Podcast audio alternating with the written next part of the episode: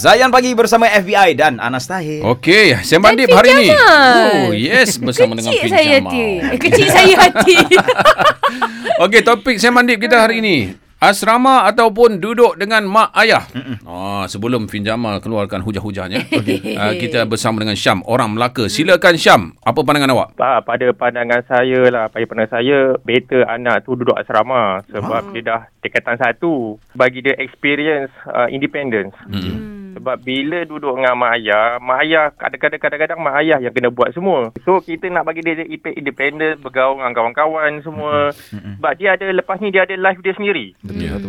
So sampai bila dia nak duduk dengan kita kadang-kadang sampai kalau contoh, contohnya kadang sampai form 5 pun kalau dia nak masuk U pun ambil U dekat-dekat pun payah juga yang tu. Juga kan? Syam ada ada anak yang duduk asrama Syam? Ah, ada ada ada ada anak dua asrama. Berapa orang tu? So ah, baru seorang. An- anak Syam yang kat sekolah tu uh, laki ke perempuan? Ah laki. Kalau perempuan pun sama Ah. akan hantar pergi asrama juga. Ah perempuan dah bagi tahu awal dia tak nak. ah, yes.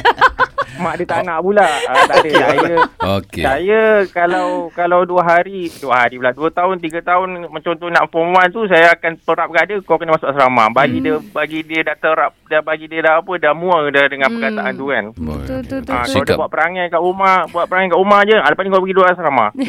Eh, sekejap. Cik Syam. Cik Syam, saya nak tahu Cik Syam jadi bapa macam mana. Kalau katalah ada orang kata uh, pada Cik Syam, anak Cik Syam ni nakal. Cik Syam uh, backing anak Cik Syam ke Cik Syam ha- balon sekali anak Cik Syam?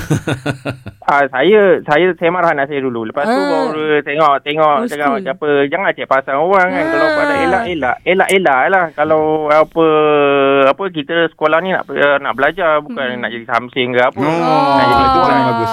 Best lah. Okey. Kita. Apa kita Yelah Kalau kita nak tunjukkan kita kuat Ada lagi orang kuat daripada kita Betul. Sampai Oh, bila subhanallah. Betul.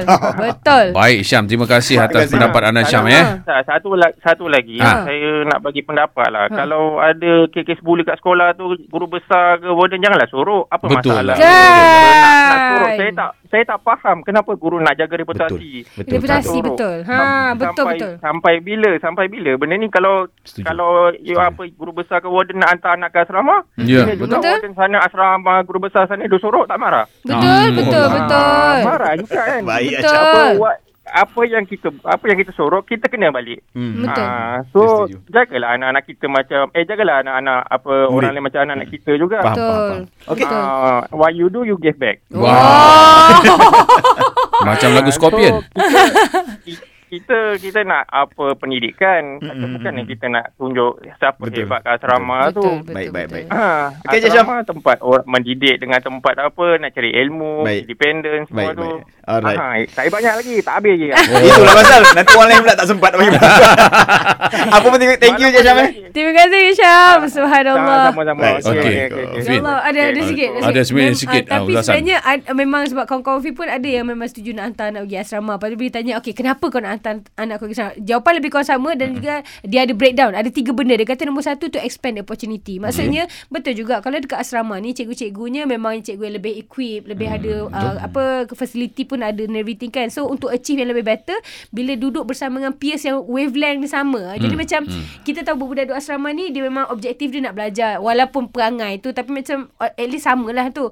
Lepas tu kedua new experience. Ayat dia betul juga ni. Dia kata kalau school smart saja tak, pen, tak tak tak cukup dia kena ada street smart maksudnya kau terpaksa independent kau terpaksa hadap uh, kawan-kawan kau bully macam mana kau nak overcome Ah, the issue okay, okay, everything so benda tu ada point jugalah untuk Alright. toughen him up dia Okay. jadi independent dan lagi satu sebab dia kata um, sebab anak dia sendiri cakap nak cuba so Okay. sebagai mak bapak dia rasa macam rasa berdosa pula kalau macam aku tak cuba nak dengar dulu macam okay kau ter- nak try kita try dulu kalau tak Okay. jadi kau balik ah, macam tu okay. so tiga point tu buat kita rasa macam okay power juga Alright. cakap tu Betul. Ha. Saya nak minta Kak Afin Ulas point nombor 2 tadi tu Nak elak bully tu selepas ni Pasal kat asrama Bully tak boleh lari eh Yes, Bersama sampai baik. ni dalam Sembang Deep bersama Fin Jamal Terus tim Zayan Destinasi Nasyid Anda